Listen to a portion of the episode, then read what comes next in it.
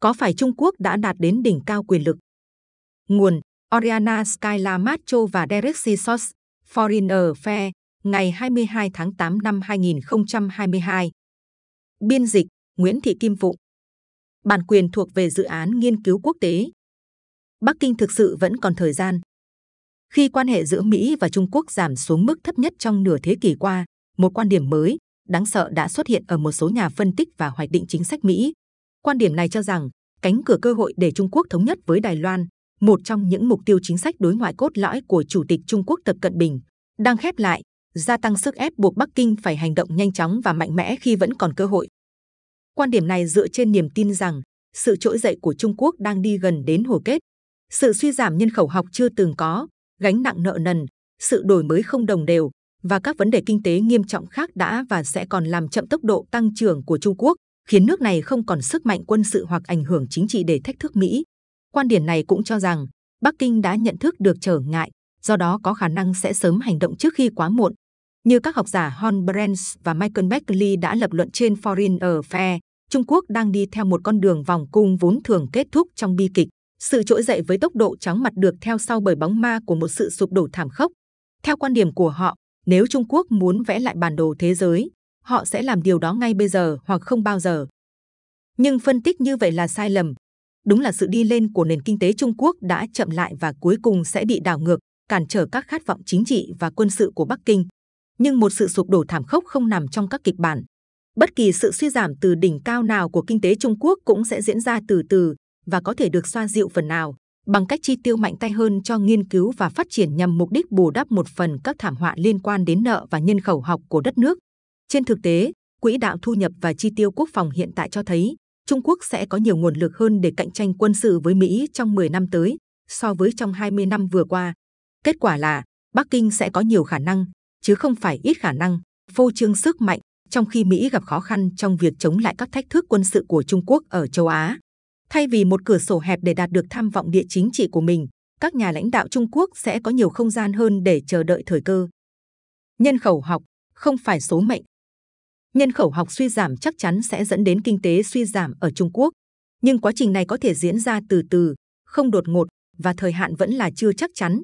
Lực lượng lao động Trung Quốc có thể đang thu hẹp và sẽ tiếp tục thu hẹp không hồi kết, bởi vì dân số nước này sắp bắt đầu thu hẹp, nếu không nói là nó đã thu hẹp.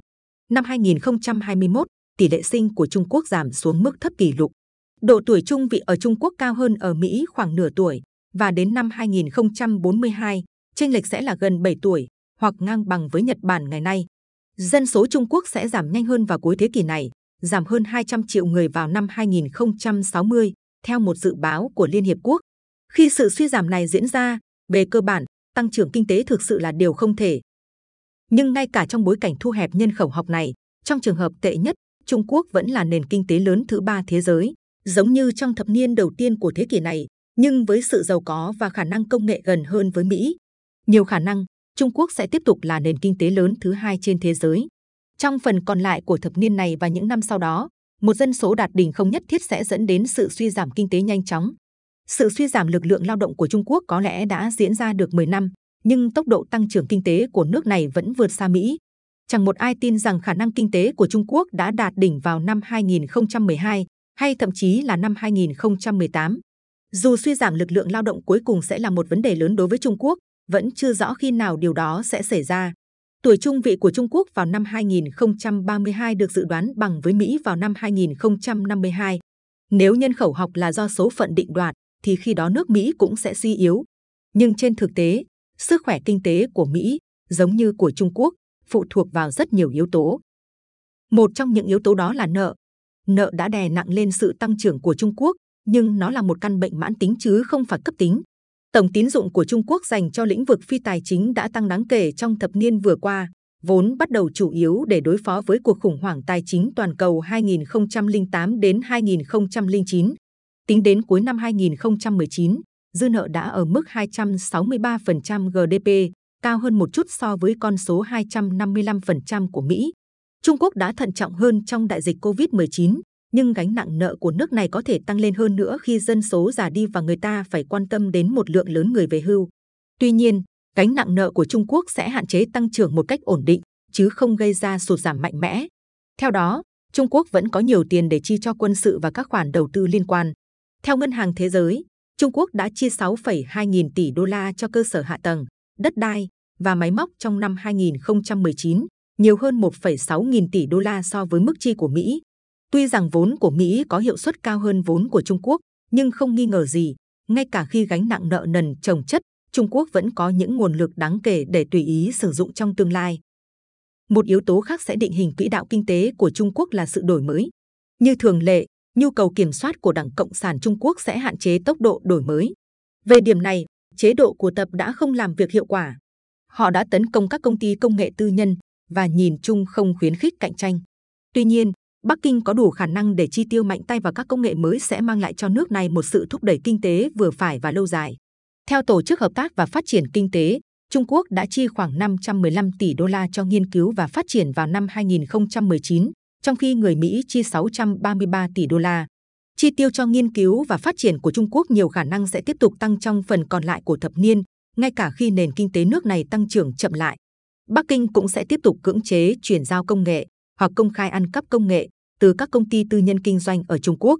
Với hệ thống kinh tế hiện tại, Trung Quốc không thể là một nước đi đầu về đổi mới, nhưng họ đã bắt kịp phần còn lại của thế giới trong các lĩnh vực quan trọng như viễn thông 5G và lưu trữ năng lượng.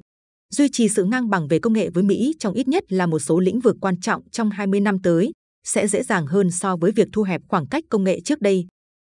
Chi ít hơn nhưng nhận về nhiều hơn. Tương tự, các xu hướng quân sự cũng đang nghiêng về phía Trung Quốc, chỉ ít là trong thập niên tới. Điều đó một phần là vì cần có thời gian để nền kinh tế kiệt quệ có thể ảnh hưởng đến quốc phòng, phần còn lại là bởi Trung Quốc đã chứng tỏ họ có thể cạnh tranh với ít nguồn lực hơn. Chi tiêu quân sự tính theo tỷ lệ phần trăm GDP của Trung Quốc đã giảm dần kể từ năm 2010 và nước này chưa bao giờ chi quá 1,9% GDP cho quốc phòng. Năm 2020, Mỹ đã chi 3,7% GDP cho quốc phòng. Trong 30 năm qua, chi tiêu quân sự của Trung Quốc chỉ bằng 1 phần 3 của Mỹ. Phần lớn là do tập trung đầu tư cho các năng lực phi đối xứng và chỉ giới hạn tham vọng quân sự ở châu Á. Trung Quốc hiện đã xây dựng một quân đội có thể đánh bại Mỹ trong một cuộc xung đột tranh giành Đài Loan. Và tương lai sẽ còn tươi sáng hơn cho quân đội giải phóng nhân dân, PLA, dù vẫn chưa hoàn thành một số mục tiêu hiện đại hóa. PLA đã đạt được tiến bộ đáng kể trong việc chuyên nghiệp hóa lực lượng hạ sĩ quan và tuyển dụng các nhân viên dân sự có năng lực để đảm nhiệm các vai trò hỗ trợ quan trọng. Họ cũng đang tuyển dụng ngày càng nhiều sinh viên tốt nghiệp đại học, nâng cao khả năng tiến hành các hoạt động tác chiến chung phức tạp trong môi trường thông tin công nghệ cao. Trong 10 năm tới, khả năng thể hiện sức mạnh trên toàn châu Á của Trung Quốc sẽ ngày càng tăng. Đến năm 2030, nước này sẽ có 4 tàu sân bay, một mạng thông tin và cơ sở hạ tầng không gian giúp tăng cường khả năng kết nối. Theo đó cũng tăng cường khả năng sát thương của lực lượng quân đội, của vũ khí trên mặt đất và trong không gian, vốn có khả năng đe dọa các chùm vệ tinh quân sự và dân sự của Mỹ và của một lực lượng không quân có thể thách thức ưu thế trên không của Mỹ ở châu Á.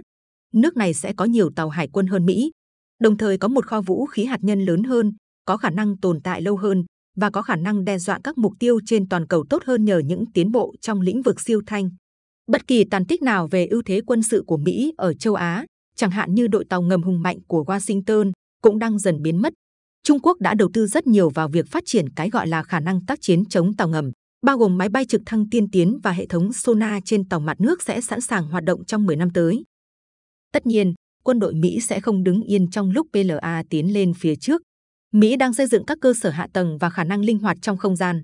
Nước này đang có kế hoạch triển khai tên lửa đạn đạo tầm trung đến Ấn Độ Dương-Thái Bình Dương sau khi Washington không còn bị ràng buộc bởi hiệp ước cắt giảm tên lửa hạt nhân tầm trung. Họ cũng có kế hoạch bổ sung các tàu không người lái và có người lái vào hạm đội Hải quân Mỹ để chống lại Trung Quốc. Nổi bật trong những nỗ lực này là sáng kiến gian đe Thái Bình Dương, PDI, một kế hoạch của Lầu Năm Góc nhằm nâng cao khả năng cạnh tranh của Mỹ ở Ấn Độ Dương-Thái Bình Dương.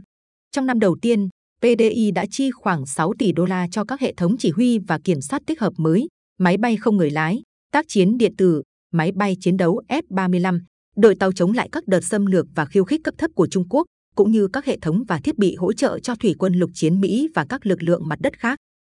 Nhưng ngay cả với những khoản đầu tư này, các lực lượng của Mỹ ở Ấn Độ Dương-Thái Bình Dương vẫn có những lỗ hổng mà Trung Quốc có thể khai thác để có lợi thế bất đối xứng. Ví dụ, Mỹ sẽ không thể bảo vệ các căn cứ tiền phương của mình trước các cuộc tấn công bằng tên lửa của Trung Quốc hoặc bảo vệ các tài sản không gian của họ khỏi các chiến dịch không gian của Trung Quốc. Các kế hoạch mua sắm hiện tại cho thấy Trong 10 năm tới, lực lượng Mỹ được triển khai đến khu vực sẽ không nhiều hơn đáng kể so với hiện tại. Hải quân Mỹ đang hiện đại hóa, nhưng phải đến năm 2045, họ mới có thể cho hoạt động một đội tàu 450 đến 500 tàu, một quy mô mà Trung Quốc sẽ có chỉ trong 10 năm nữa. Tất cả những điều này cho thấy rằng Trung Quốc vẫn chưa đạt được vị trí có lợi thế quân sự tối đa so với Mỹ. Đáng chú ý, dù các học giả phương Tây như Brands và Beckley khẳng định nền kinh tế tương đối trì trệ sẽ ảnh hưởng đến các tính toán chiến lược của các nhà lãnh đạo Trung Quốc, khuyến khích họ hành động ngay bây giờ nếu không sẽ mất đi cơ hội, nhưng không có bằng chứng nào cho kiểu tư duy này xuất hiện trong chính trị hoặc quân sự của Trung Quốc, dựa trên các phân tích văn bản do các công cụ phân tích và xử lý ngôn ngữ tự nhiên thực hiện. Thật vậy, hầu hết các chiến lược gia Trung Quốc đều lạc quan về tương lai của nước mình. Như cựu chuyên gia ngoại giao Trung Quốc Trân Bình Hy đã viết trong một bài báo đăng trên tờ Nhân dân Nhật báo, Trung Quốc đang trên đường trở thành siêu cường toàn cầu, ngay cả khi nước này tiếp tục tụt hậu so với Mỹ trong một số lĩnh vực nhất định. Một số nhà bình luận trên các phương tiện truyền thông Trung Quốc đã mạnh mẽ phản bác luận điệu của Mỹ về một Trung Quốc đạt đỉnh, nói rằng nước này từ lâu đã thách thức những dự đoán bi quan của giới truyền thông và học giả Mỹ, như một nhà báo nói trên một phương tiện truyền thông ủng hộ Bắc Kinh ở Hồng Kông. Một số người có thể bác bỏ những bình luận này, xem chúng là những nỗ lực có thể đoán trước nhằm bác bỏ câu chuyện về sự suy tàn của Trung Quốc. Tuy nhiên, hoàn toàn không có văn bản chính thức nào từ quân đội Trung Quốc nói rằng họ cần phải chiếm Đài Loan ngay bây giờ vì cánh cửa cơ hội đang đóng lại. Dù các nhà bình luận an ninh Trung Quốc thường xuyên tranh luận về các chủ đề nhạy cảm khác, như hiệu quả của các nỗ lực của Trung Quốc nhằm thống nhất trong hòa bình với Đài Loan. Những bài viết như vậy cho thấy các nhà lãnh đạo Trung Quốc ngày càng tin rằng họ có thể chiếm Đài Loan bằng vũ lực và rằng thống nhất hòa bình là phương án không hiệu quả. Hơn nữa, lập luận của Tập Cận Bình chỉ ra rằng ông có thể muốn đạt được sự thống nhất để làm di sản cho mình. Do đó, một khi ông tin tưởng rằng PLA đã sẵn sàng, Tập có thể nhanh chóng xâm chiếm Đài Loan, không phải vì ông sẽ không còn cơ hội nào khác, mà vì tương lai vốn dĩ luôn bất định. Nếu đây là suy nghĩ của Tập thì ông ấy đã đúng. Ngay cả khi tăng trưởng trì trệ trong thập niên tới, Trung Quốc vẫn có thể là nền kinh tế lớn thứ hai thế giới. Bất kỳ biện pháp thắt lưng buộc bụng nào được đưa ra khi đó sẽ mất nhiều năm để có thể ảnh hưởng đến quân đội. Và có một điều chắc chắn là vào năm 2035, khả năng quân sự của Trung Quốc sẽ cao hơn hiện nay. Trung Quốc tự tin, Trung Quốc có năng lực. Một Trung Quốc lo lắng khi ở đỉnh cao quyền lực và một Trung Quốc tự tin vẫn còn đang phát triển sức mạnh quân sự, có thể sẽ hành động theo những cách tương tự nhau. Cả hai sẽ hung hăng hơn, đặc biệt nếu liên quan đến các vấn đề lãnh thổ như Đài Loan. Nhưng những động cơ gây hấn khác nhau này cho thấy Mỹ cần có những phản ứng chiến lược khác nhau. Một Trung Quốc đang ở đỉnh cao sẽ là điều nguy hiểm nhất trong thập niên tới, trong khi một Trung Quốc vẫn đang lên sẽ là mối đe dọa về lâu dài. Mỹ nên cảnh giác với các giải pháp ngắn hạn có thể làm suy yếu khả năng cạnh tranh trong dài hạn, đồng thời phải chuẩn bị cho một cuộc chiến vào năm 2027 và 2037. Tuy nhiên, vẫn có hy vọng. Một cường quốc đã đạt đỉnh có thể chiến đấu đến chết vì nó chỉ có một cơ hội duy nhất để lập lại trật tự quốc tế.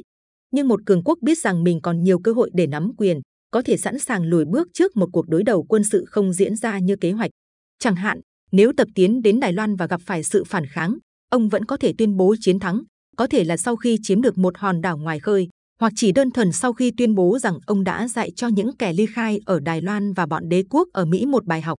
Một cường quốc tự tin cũng ít có khả năng bị kích động để gây chiến hơn. Dù đã tiến hành các cuộc tập trận quy mô lớn gần Đài Loan, sau khi Chủ tịch Hạ viện Mỹ Nancy Pelosi thăm hòn đảo vào đầu tháng 8, Trung Quốc đã không có hành động nào có tính gây hấn hơn, chẳng hạn như chặn máy bay của Pelosi, vốn là hành động có thể châm ngòi xung đột. Điều đó có thể là vì cuộc chiến tốt nhất cho một Trung Quốc tự tin, là cuộc chiến mà trong đó PLA nhanh chóng xâm chiếm Đài Loan và không hề cảnh báo Mỹ. Trong những năm tới, Mỹ có nhiều khả năng phải đối mặt với một Trung Quốc tự tin, có năng lực, hơn là một Trung Quốc cảm thấy thiếu an toàn, liều lĩnh. Washington sẽ không giành được chiến thắng trong cuộc cạnh tranh này với lý do Bắc Kinh rời khỏi cuộc chơi như Moscow đã làm vào cuối chiến tranh lạnh. Do đó, để đảm bảo lợi ích của mình ở châu Á, Mỹ phải chuẩn bị cho một cuộc chiến với Trung Quốc, cho dù là ngày mai hay là sau hai thập niên nữa.